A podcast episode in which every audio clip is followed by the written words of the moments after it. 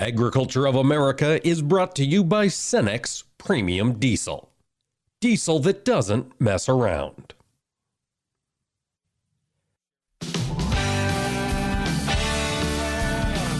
Informing America's farmers and ranchers. This is AOA, produced by the American Ag Radio Network. Now, here's your host, Mike Pearson. Hello, ladies and gentlemen. Thanks for tuning in to AOA. It is Friday, May 6th. Oh my goodness, it's Mother's Day weekend almost upon us, folks. This is your warning. Get out there, call that flower shop, make sure you are taking care of your mom on Sunday. We've got a lot coming on today's show. We've been speaking lately a lot about biofuels, and today we're going to turn the focus, and our conversations today are going to mainly be about meat. We're going to speak with Dan Halstrom, President and CEO of the U.S. Meat Export Federation, here in just a bit. There's more good news when we look out at meat exports around the world. Then in segment two, Rob Fox, the director of the CoBank Knowledge Exchange, will be joining us. We had some jobs data come out this morning from Uncle Sam. We saw the Federal Reserve raise interest rates on Wednesday. Things are changing from the broad economy's perspective, and Rob's going to help us make sense of what to expect here as we get into the summer. And then in segment three, Dr. Glynn Tonsor, the professor in the Ag Econ department over at K State, is going to join us. He is the creator of the monthly Meat Demand Monitor. And as we enter this period where prices at the retail level continue to accelerate, monitoring domestic demand, I think, is vital for clues as to how this both pork and beef industries could accelerate through the remainder of the year. So stay with us, folks. We'll have all those conversations coming. But first and foremost, more records shattered in the meat export game. Joining me now is Dan Halstrom, President and CEO of the U.S. Meat Export Federation. Dan, thanks for joining us today. Yes, good morning, Mike. Thank you for having me. Let's talk first about these beef exports. We saw March set another new record in value for beef moved off our shores. Dan, give us the details. How much beef were we selling in the month of March? Well, Mike, yeah, the, the momentum continues on the beef side uh, globally. Um, we had about 126,000 tons exported in March, uh, which shows continued good growth uh, as compared to last year's record. And once again, I hate to sound like a broken record, but it's pretty broad based. It's the Asian markets, know, Korea, Taiwan, uh, China, of course, and it's a combination in with the Latin American markets as well. You've still got some strength in places like uh, South America, Caribbean. So uh, it's pretty uh, remarkable, in my opinion, what's going on, considering that at least so far these price levels have uh, has has translated in continued business. So uh, with all the headwinds that are out there, as we know, uh, with inflation and with uh, you know logistical concerns in the international pipeline, uh, strong U.S. dollar in a few countries, despite all that, uh, we're still seeing pretty good demand on the beef side. Thinking about Asia and China in particular, Dan, does this data include the information that would come from when Shanghai was shut down and when COVID started to roil that country?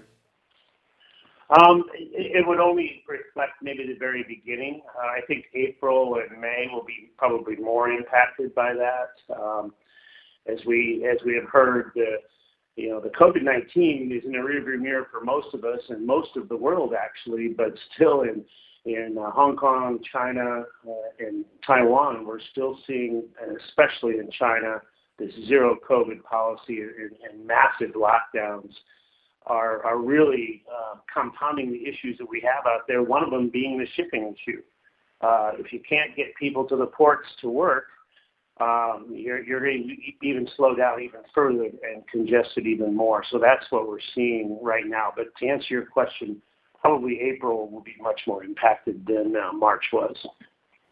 One of the things I thought was interesting in your report, Dan, was that Middle Eastern countries have been ramping up their beef purchases. Can you tell us where that's going? And is this making its way mainly into food service, or are folks in the Middle Eastern region eating meat at home? Well, um, during COVID, uh, going back to 20 and 21, um, there was an increase in, in eating at home there as well. But uh, the Middle East region is one of the first regions that was probably least impacted by COVID 19 in general. And here uh, in late 2021 and, and all of 2022, food service has been rebounding well back to normal. In fact, uh, hotel occupancy rates in some of these Middle Eastern cities like Dubai are, are 80 to 85 percent, and uh, so so that's a really good uh, omen for uh, for demand at food service. So traditionally, food service is our stronghold over there. So for U.S. beef, so.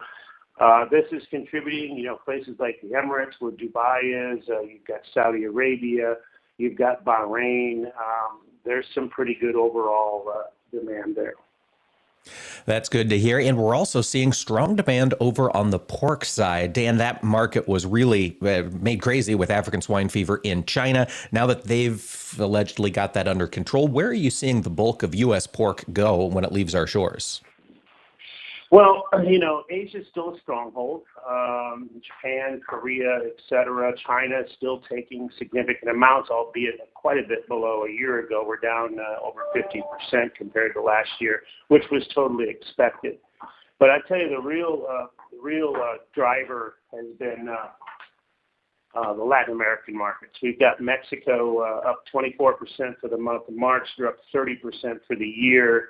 Mexico is really uh, having some strong uh, rebound demand there, as is Central and South America. So uh, the, the other thing that's happening there is that similar to what I just mentioned on the Middle East, in, the Latin American countries, COVID is pretty well in the rearview mirror, and tourism is starting to rebound as well. So the food service applications in the tourism se- sector are definitely adding to some of this momentum.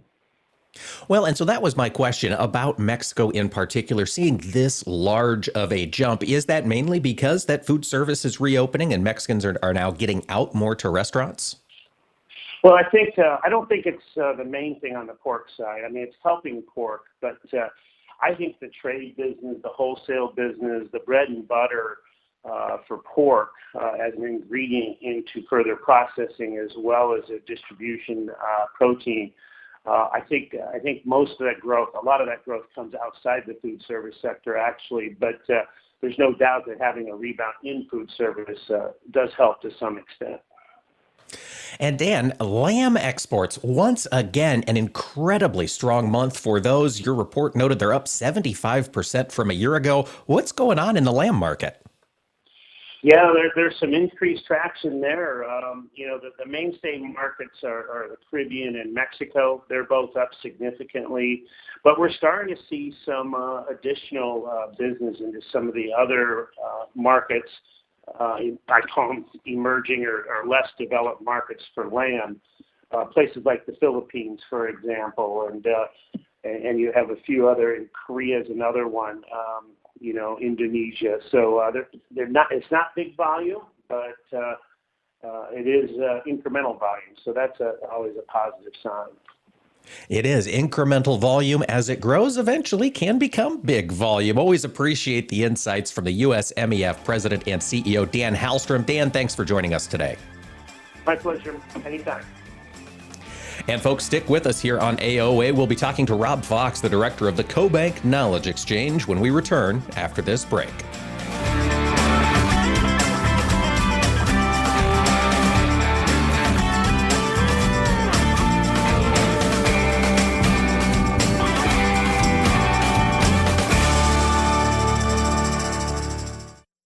Agriculture of America is brought to you by Cenex Premium Diesel diesel that doesn't mess around. Join us every Tuesday for Around the Table, brought to you by CHS, where we take a close look at the benefits of cooperative ownership.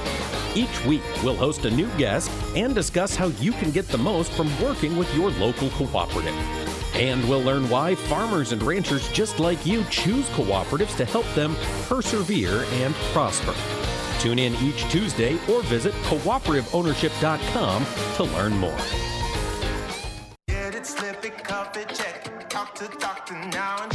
I get it, slip it, cuff it, check it twice a day. I get it, slip it, cuff it, check it in the morning and before dinner. I get it, slip it, cuff it, check it, and share it with my doctor. Nearly one in two U.S. adults have high blood pressure. That's why it's important to self monitor your blood pressure in four easy to remember steps. It starts with a monitor. Now that I know my blood pressure numbers, I talked with my doctor. We're getting those numbers down. Get it, slip it, cuff it, check. Talk to doctor now and share it. Be next to talk to your doctor about your blood pressure numbers. Get down with your blood pressure. Self monitoring is power. Learn more at manageyourbp.org. Brought to you by the Ad Council, the American Heart Association, and the American Medical Association in partnership with the Office of Minority Health and Health Resources and Services Administration. University trials and grower use proves that adding Tough 5EC to the post tank mix significantly improves the control of resistant weeds such as Palmer amaranth, water hemp, and kochia. Tough 5EC is a selective contact herbicide that synergizes with HPPD inhibitors and enhances atrazine with fast results. Tough 5EC is in stock and ready to ship. Ask your local retailer about Tough 5EC or visit BelchimUSA.com. Always read and follow label instructions. As an organ donor, your story doesn't have to end. The good in you can live on. In fact, you could save up to eight lives with your gifts. Your heart could keep beating. Your kidneys could keep filtering. And your intestines could keep on digesting for others. And that's not all. You can improve the lives of 50 more people as an eye and tissue donor, restoring sight and health. And you're not just helping out the person receiving the transplant, you're touching whole families with your life saving gift. Register in minutes. Just go to organdonor.gov. You'll be happy you did. And just maybe, someone else will be happy too. Sign up today. Go to organdonor.gov it saves lives. U.S. Department of Health and Human Services, Health Resources and Services Administration. Agriculture of America is brought to you by Cenex Maxtron synthetic diesel engine oils. Oils that run smart.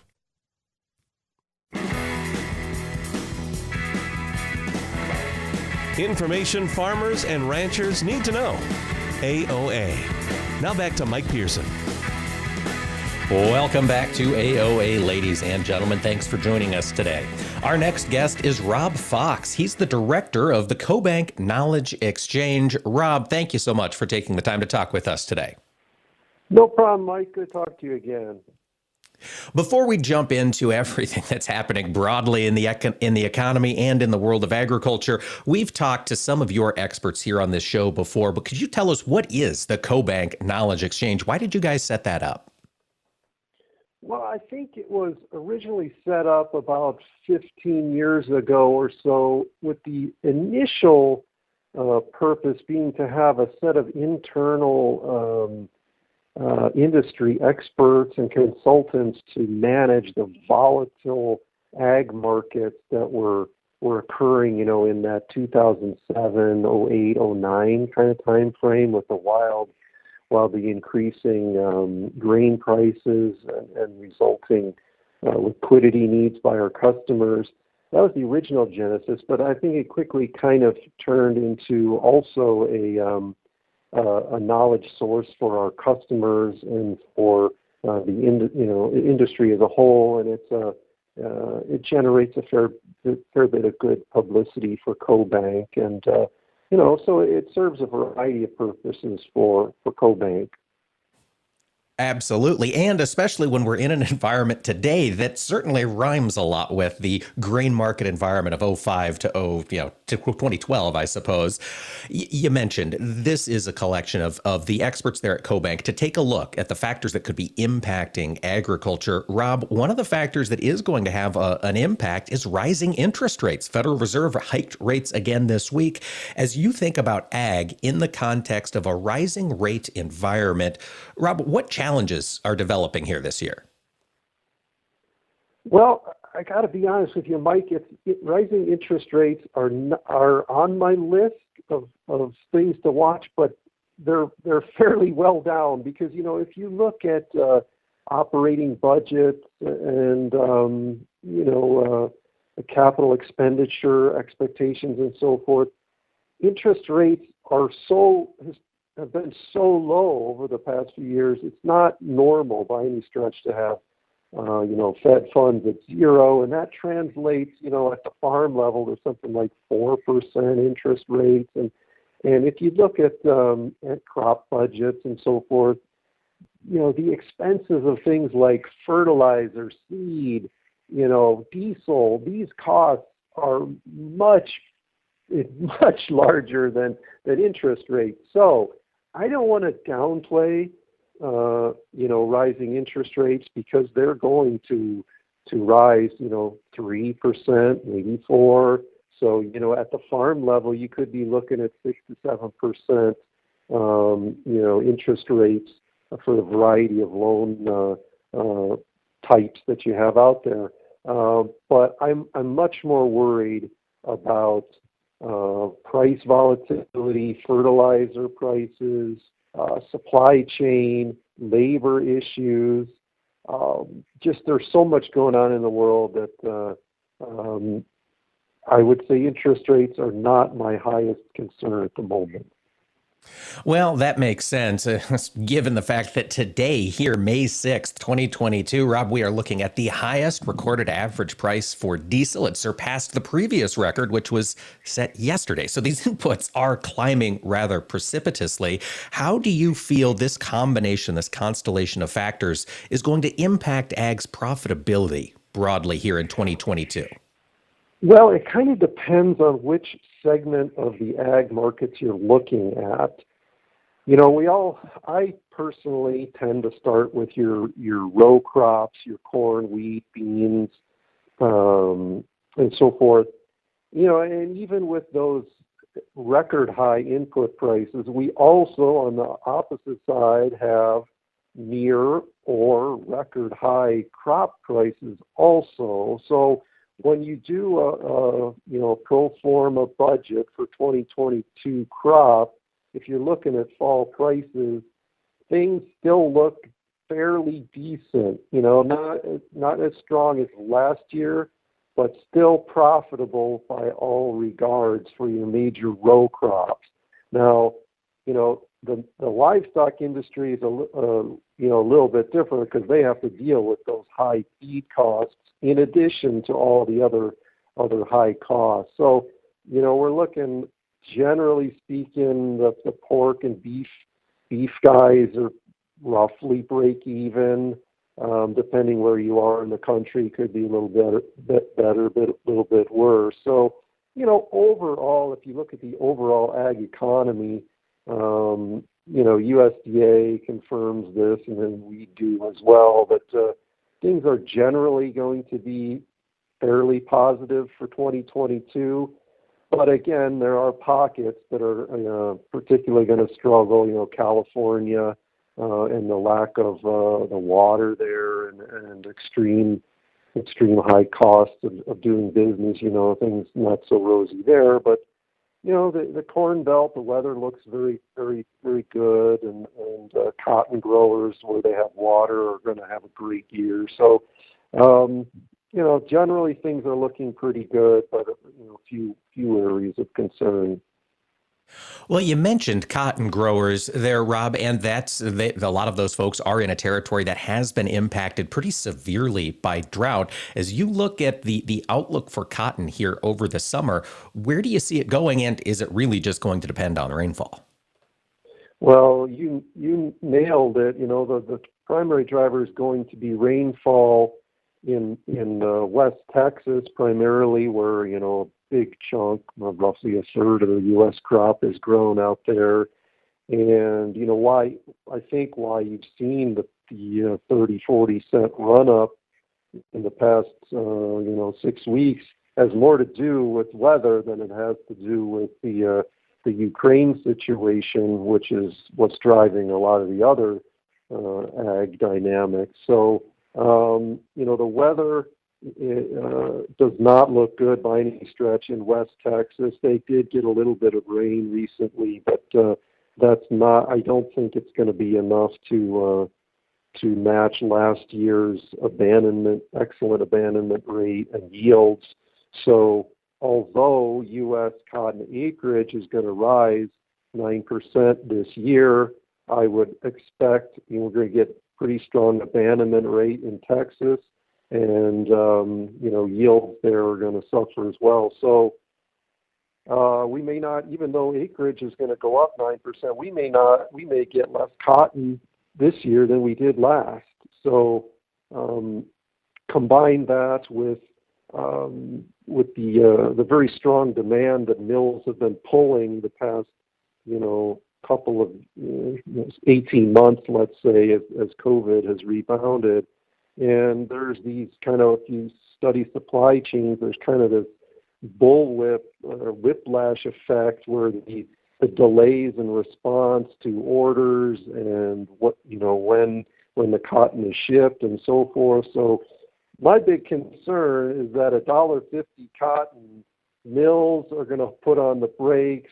You know, it goes all the way to the um, apparel buyers. You know, with the uh, the major clothing manufacturers and, and retailers are going to say, "Whoa, whoa, whoa! We can't we can't sell jeans at seventy five dollars, you know, a pair. You're going to have to figure something else out." So what that does is it really really turns down the dial on cotton uh, demand, usage, consumption. But the thing is that takes that takes months. You can't just do that, um, you know, uh, uh immediately. So that's why we see this massive run up in prices because they still need the cotton to fulfill orders in the pipeline and so forth. But my concern is that um, you know ultimately dollar fifty cotton is not good for cotton growers in the long term because there can be significant demand destruction that can last for years.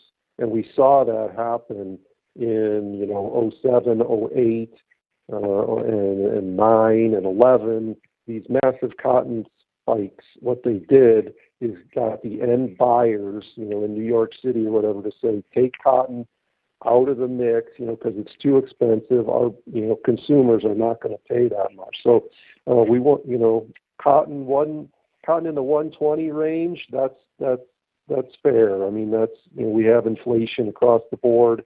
That would be in line with kind of everything else. But I do not like cotton at 150.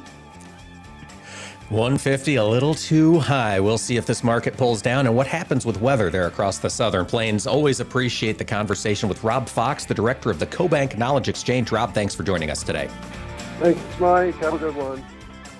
And folks, stick with us. Dr. Glynn Tonsor of K State will be joining us. We'll talk about meat demand, looking at the retail perspective for consumer demand of meat. Stay with us here on AOA. Agriculture of America is brought to you by Cenex Premium Diesel. Diesel that doesn't mess around. Smart stays on the road. That's why it's in your engine because you wouldn't settle for subpar performance. Cenex Maxtron synthetic diesel engine oils give you the smartest oil for the toughest conditions. These premium oils maintain 80% of their viscosity throughout the drain interval for superior engine performance across extreme temperatures. That horizon looks good with the competition behind you. Cenex Maxtron diesel engine oils. Oil that runs smart. Mike Rowe here with a gentle reminder that civilization is held together by pipes, wires, and cables. It's true. There are over 5 million miles of gas lines, power lines, fiber optic lines, water lines, and sewer lines, all buried beneath your feet. And every 60 seconds, somebody digs into one.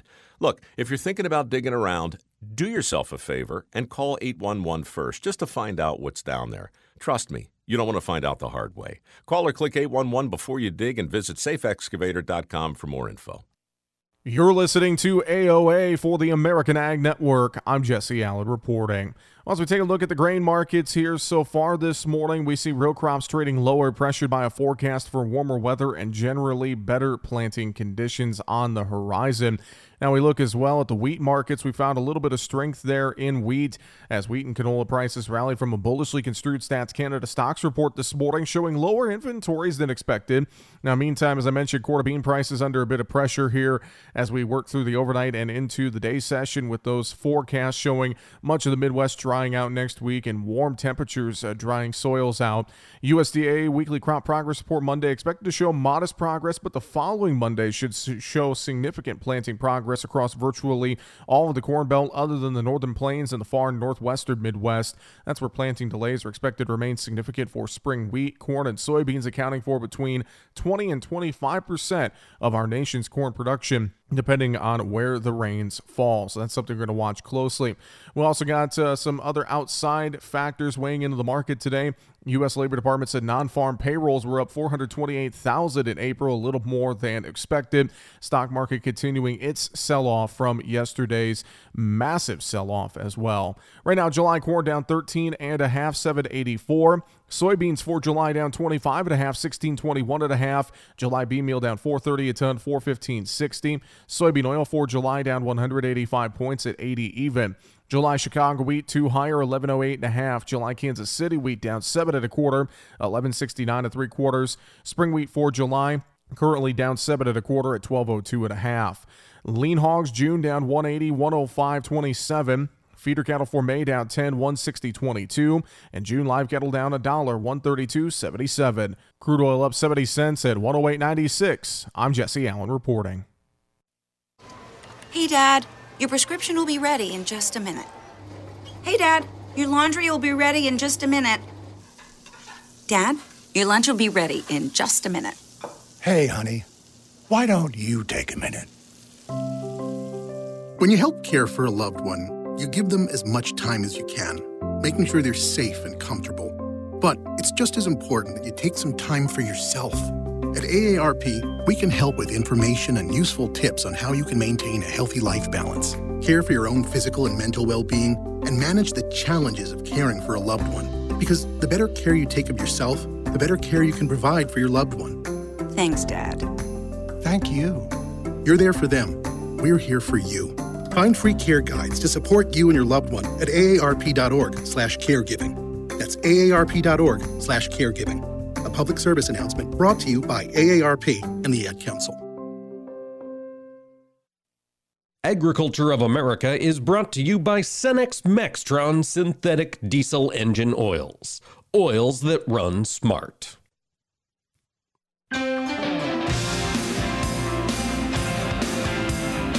Keeping America's farmers and ranchers informed on AOA. Now back to Mike Pearson. Thanks for tuning in to AOA today, ladies and gentlemen. We are talking a lot about big market picture stuff here on the show today. And one of the things in agriculture, well, in any type of production business, of course, our ability to sell things depends on the end user's ability to buy them. So looking at demand is crucial for understanding the future of an industry. We can't just talk supply, obviously. So in order to get into the details for meat demand, joining me for this segment is Dr. Glynn Tonsor. He's a professor professor of agriculture economics at Kansas State there in Manhattan, Kansas. He produces the monthly meat demand monitor. Dr. Tonsor, thanks for joining us today. Oh, my pleasure. Thanks for having me on, Mike. Let's talk meat demand monitor. Glynn, give us the breakdown first. What all are you tracking on a monthly basis with this report?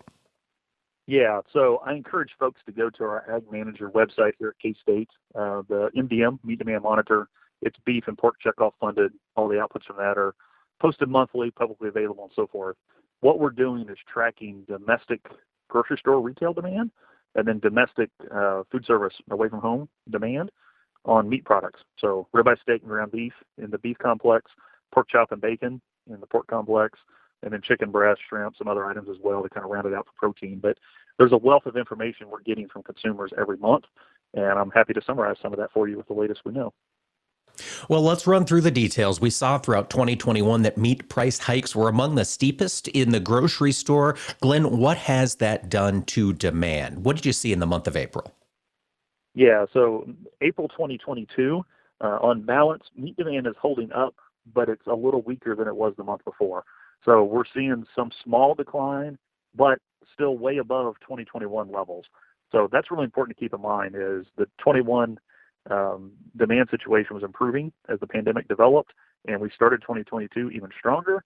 But as calendar year 2022 is proceeding forward, you and I are talking here in early May, uh, demand is weakening a little bit. And I think that is uh, consumer income, some more general uh, pessimism in the economy, if you like, just giving some people some pause. Uh, I don't necessarily think it's meat itself. I think it's consumers just tightening their belts on a budget perspective of general inflation is what we're seeing going on there. Of meat and pork, which of the two is seeing demand hold up a little stronger, Glynn? Uh, when I compare April to March specifically for 2022, uh, pork demand fell a little bit more than beef demand, but my overriding comment would hold for both. So beef and pork demand is still well above a year ago. Uh, that's the, the like the punchline of this. There's a little bit of weakness that's a little bit stronger when you compare it to March, but that's like like a decimal point, kind of taking a little bit to answer your question, Mike. Gotcha. As you think about how how consumers are interacting with the meat they're demanding, Glynn, we saw everybody go to eat from home there in April of 2020. What's the mix of grocery store to to restaurant consumption of meats here in this country in, in 2022? Yeah, so so we have seen an ongoing shift back to uh, away from home. And actually, to round this out, you know, you're asking me the update for April. Our listeners hopefully are tracking uh, the latest information I have is for the month of April. That's why we're talking about it. But uh, away from home demand for meat actually grew in April compared to March, but at home declined. So I'm reminding you of that to answer your question is there is some ongoing shift back towards away from home. What I think we are seeing though is some interest in trading down. So maybe maybe not getting the best steak that's on the menu. So they're going into the restaurants, but they may not be buying the most expensive item because again, restaurant meal prices have went up just like the prices in the grocery store, and consumers are responding to that. Uh, they still want meat. There's lots of signals. We have what we call prior day meal inclusion of beef and pork that we track in this effort. Uh, meat is remaining a staple in the diet, so they're not running away from it. But I think just budgets are tightening, and we're seeing some signs of that both away from home and at home. As people are are making their choices as to where to spend their protein dollar, Glynn, we've been talking a lot about the alternative proteins, the the plant-based meats, et cetera, the, the various you know, fake meats that are out there in the world. Are, are, you seeing a shift towards that from the from the consumer's perspective, or is the vegetarian, vegan, flexitarian component of the mix still staying about the same? Yeah, so two quick comments. Again, all coming from the MDM data here is uh, usually about two thirds uh, self-declare that they regularly consume meat products. Uh, and I say usually because that varies from like 66 to 73 percent, depending on what month we're pegging it. Um, so roughly two thirds are actively regular meat consumers all the time. An additional 10 to 15 percent are flexitarians, so they include meat in their diet, but maybe not every meal. So we break that down for those that want to track it. But you brought up plant-based as one specific component to this. Uh, we track the demand for plant-based patties, both at home and away from home in this effort. And for a quick, you know, rule of thumb, we regularly get three to four percent uh, market share is the estimate in this exercise. So it is prevalent. There are some that are buying plant-based patty uh, protein offerings, so I don't want to ignore that. But hopefully, the three to four percent also gives some accurate context on. It still certainly is a very small share of the broader protein story here in the U.S. All right, Glynn, one of the things I'm curious about, and I think a lot of folks in this space are wondering about as we get into the summer, we see inflation rising, we see prices for everything at the grocery store going up. I think the question is how are consumers going to react to these higher prices? I know you check in with the folks in your survey about how they're adjusting. What have you heard? Are, are higher prices causing folks to change their purchasing habits quite yet? Yeah, so in the April survey, and we did it in March as well, we specifically asked how you're responding to higher retail prices, and the most common response is no change. So about a third of respondents saying they're not adjusting; they're you know they're just paying a higher price.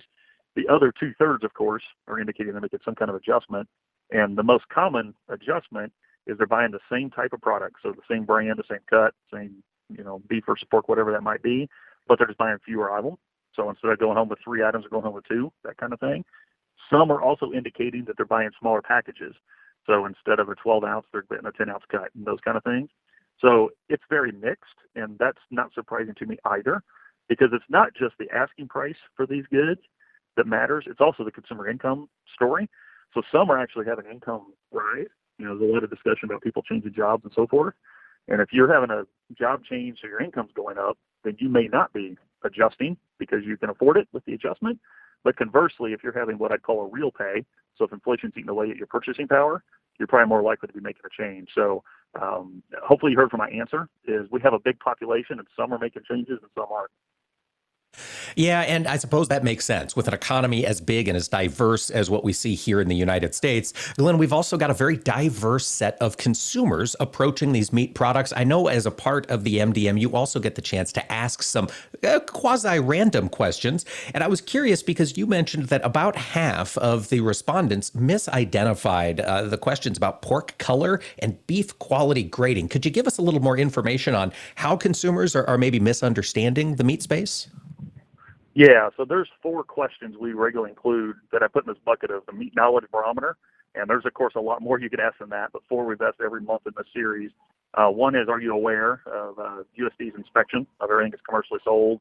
Uh, the other is, do you understand the difference between using cooking temperature and color to assess meat demand, uh, meat doneness? And those two things are widely recognized. Three fourths to 80% of the public gets those right. The two you brought up is recognizing the difference in pork color and beef quality grades and choice versus select specifically on quality grades, and red versus white color on pork uh, color identification. And those are two items that I would say the industry, in that case, both the beef and pork industry, has some work to do to improve consumer awareness. And do you think if we get the consumer more aware that they will be more comfortable making these purchases? Glynn, is that the hope? Well, the, the hope would be along those lines, yes. Uh, you know, I'll just jump to the pork one, for example. Uh, and I'm not a meat scientist, I'm an economist, but I, uh, you know, dance in circles with meat scientists. And my understanding is a pork chop product, and pork in general, we'll just think about pork chop for simplicity here, uh, that has a little more red tint to it, has more water holding capacity. And again, this is dangerous because you're talking to an economist, but more water holding capacity corresponds with a more tender product and therefore a better eating experience. So I would hope if we could increase knowledge that the redder color affiliates with a better eating experience, that in turn pork chop demand would go up in that example. So uh, I think the pork industry, in that simple example, uh, can benefit from this, and I hope it helps pork producers by extension. And on the beef side, the quality grading, people just were were confused about which was uh, quote unquote better, choice or select.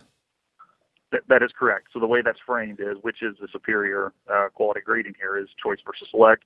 We don't ask about prime, but of course it is prime is above choice is above select, and the reality there um, we need to remember the average consumer isn't all knowing. Uh, I'm doing this discussion with you on an iPhone, but I have no clue how that iPhone works. I'm just happy it does. So none of us know everything about all facts of life. And that's another example to where the term select may actually seem favorable to some, but in reality, choice is superior to select. So if the beef industry could increase consumer knowledge on that, by extension, that might improve steak demand because they'd have a better eating experience from a choice steak instead of a select steak. Glynn, looking out at the MDMs coming over this summer, do you are there any additional questions you think you might slip in given the volatility in the overall uh, economy? So, three fourths of this project is intentionally the same month to month, so I can speak to month over month and year over year changes.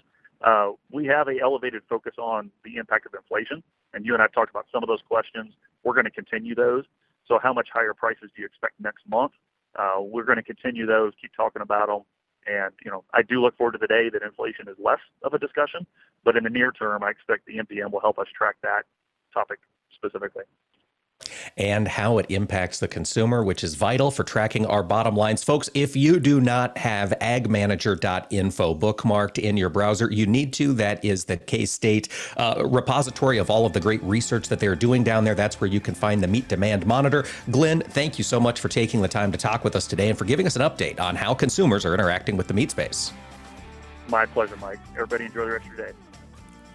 And folks, stick with us. When we return, we'll have a little more conversation, some headlines in the news dropped yesterday. We'll dig into those in a little more detail here on AOA.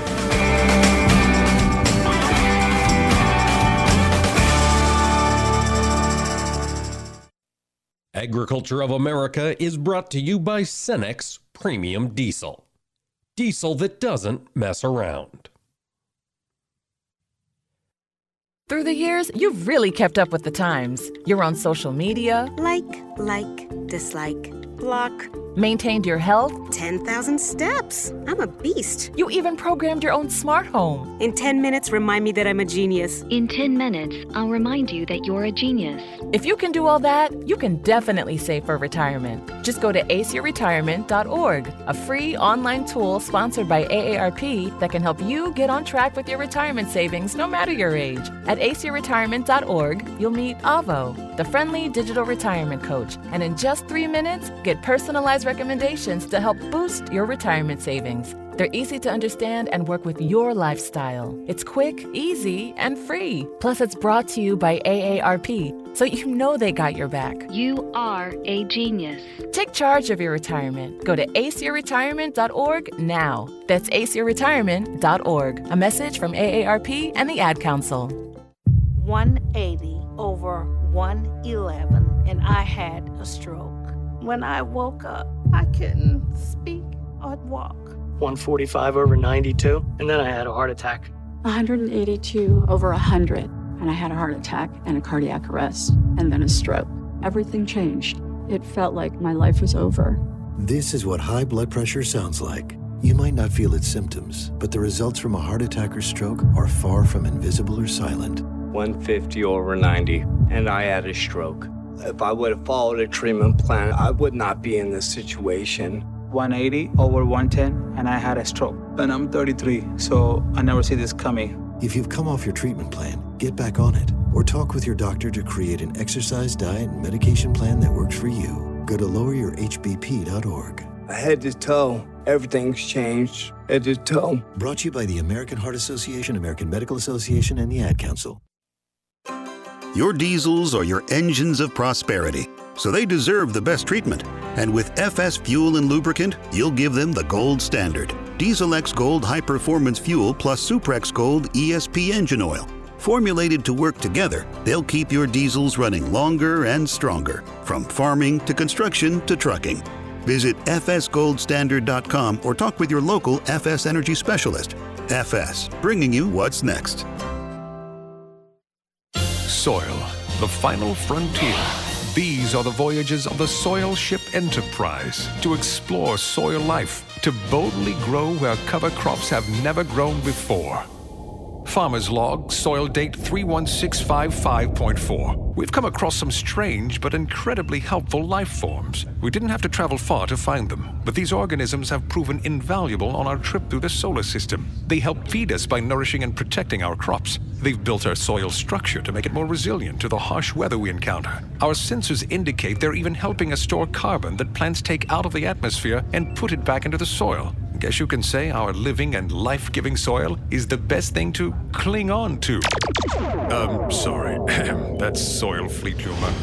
Visit your local USDA Natural Resources Conservation Service office today and learn more about the basics and benefits of soil health. This message brought to you by USDA and this radio station.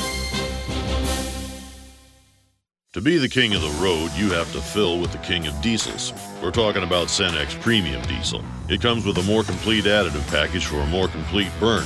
Cenex Roadmaster XL even cleans up and prevents injector fouling to keep your trucks out of the shop and on the road. And typical number 2 diesel? That's always an option. The wrong option. Cenex Premium Diesel. Diesel that doesn't mess around.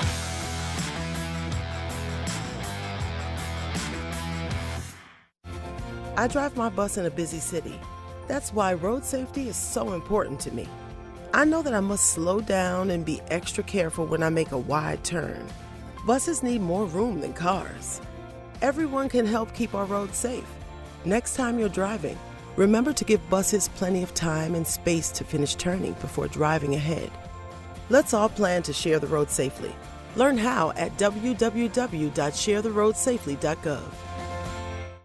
University trials and grower use proves that adding Tough 5EC to the post tank mix significantly improves the control of resistant weeds such as Palmer amaranth, water hemp, and kochia. Tough 5EC is a selective contact herbicide that synergizes with HPPD inhibitors and enhances atrazine with fast results. Tough 5EC is in stock and ready to ship. Ask your local retailer about Tough 5EC or visit BelchimUSA.com. Always read and follow label instructions. Agriculture of America is brought to you by Cenex Premium Diesel. Diesel that doesn't mess around.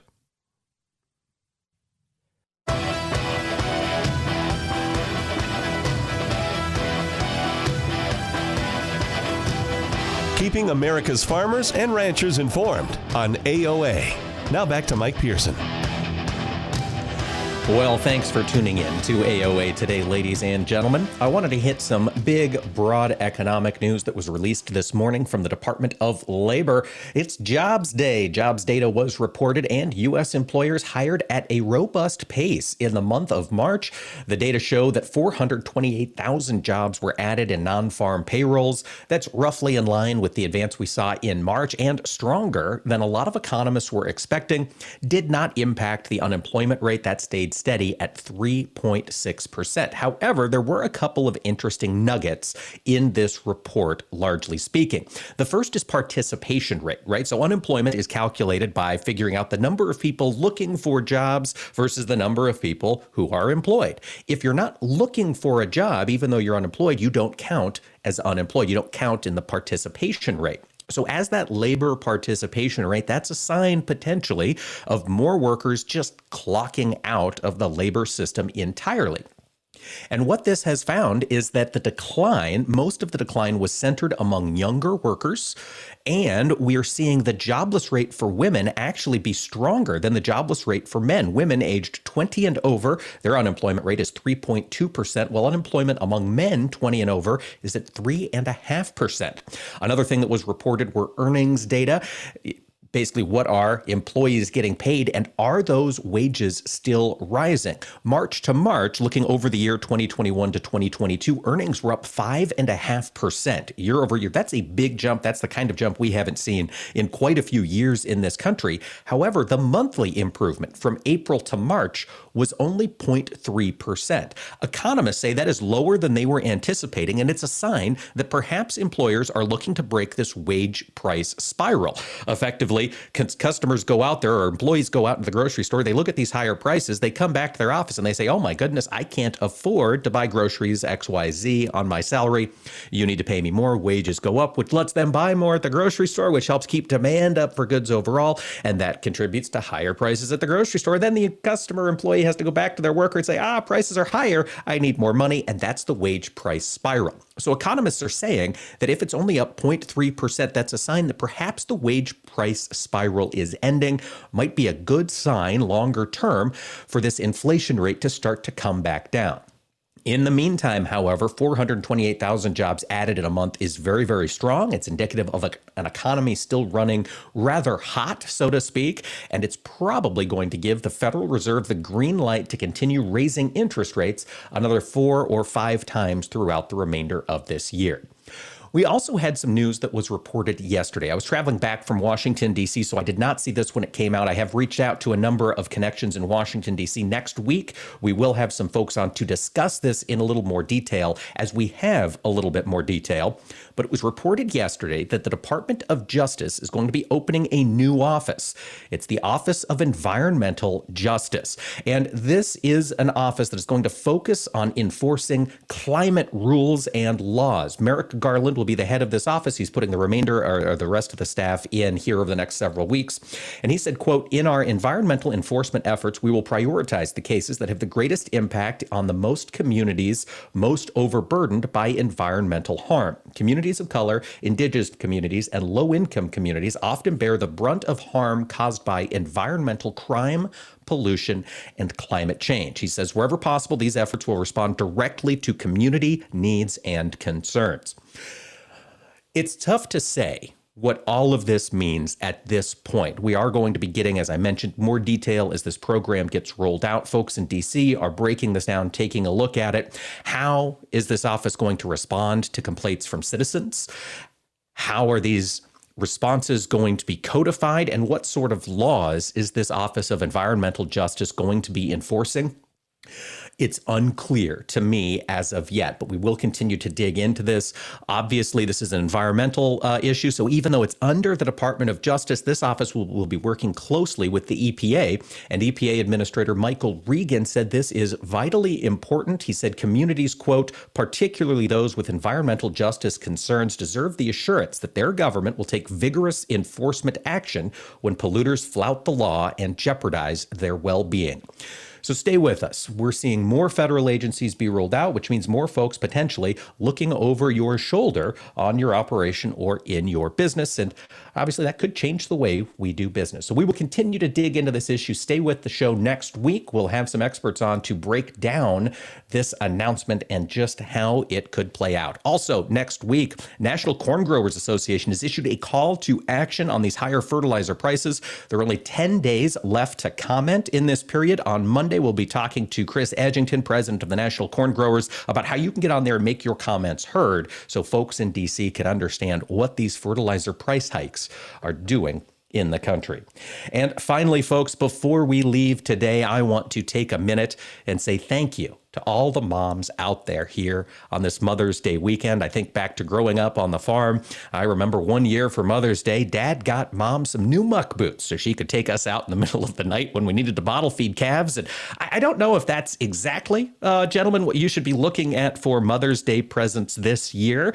It's been reported that what moms are looking for most is flowers then, guys, you could save some money here. Then they're looking for a nap. That's what moms say they want. They want a nap, they want a day off, and they want help with chores. So, folks, this weekend, make it about your mom, whether it's it's your mom, it's a mom special in your life. Let's take this time to celebrate the people who are keeping rural America strong, keeping our families together, keeping the dinner on the table, and oftentimes helping out in a pinch down on the operation and uh, running operations on their own as well. We here at AOA always proud to tip our caps to the moms in and outside of agriculture who are doing some good work. If you do need a gift idea, I just got an email about a product that looks like a uh, basically a quick trip big gulp, but it's got a dial on the bottom and you put a burrito in it and you crank the dial to lift the burrito out. It's called the burrito pop. If your mom is is a big fan of burritos, maybe this could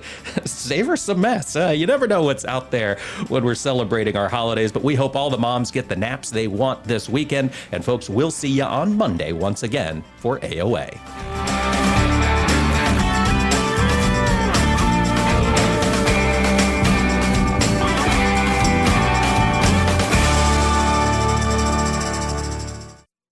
Agriculture of America is brought to you by Cenex Premium Diesel. Diesel that doesn't mess around. The landscape of media has changed, and people are more skeptical than ever about where they get their news and information. While major news outlets show decreasing credibility, your local farm radio station still shows strong marks. In a recent survey, farmers rated information from their farm broadcasters as almost twice as reliable as major news outlets. Farm radio continues to be transparent, honest, and trustworthy. This message brought to you by the National Association of Farm Broadcasting. Hi, I'm Smokey Bear, and I made an assistant to help you out because only you can prevent wildfires. Hey, Assistant Smokey Bear, call me Papa Bear because I'm grilling up dinner. do you get it? Yes, good job. So, what should I do with all these coals? Don't just toss them out. Put them in a metal container because those embers can start a wildfire. I understand. The stakes are high. Ha ha ha ha. Learn more at smokeybear.com. Brought to you by the U.S. Forest Service, your state forester, and the Ad Council.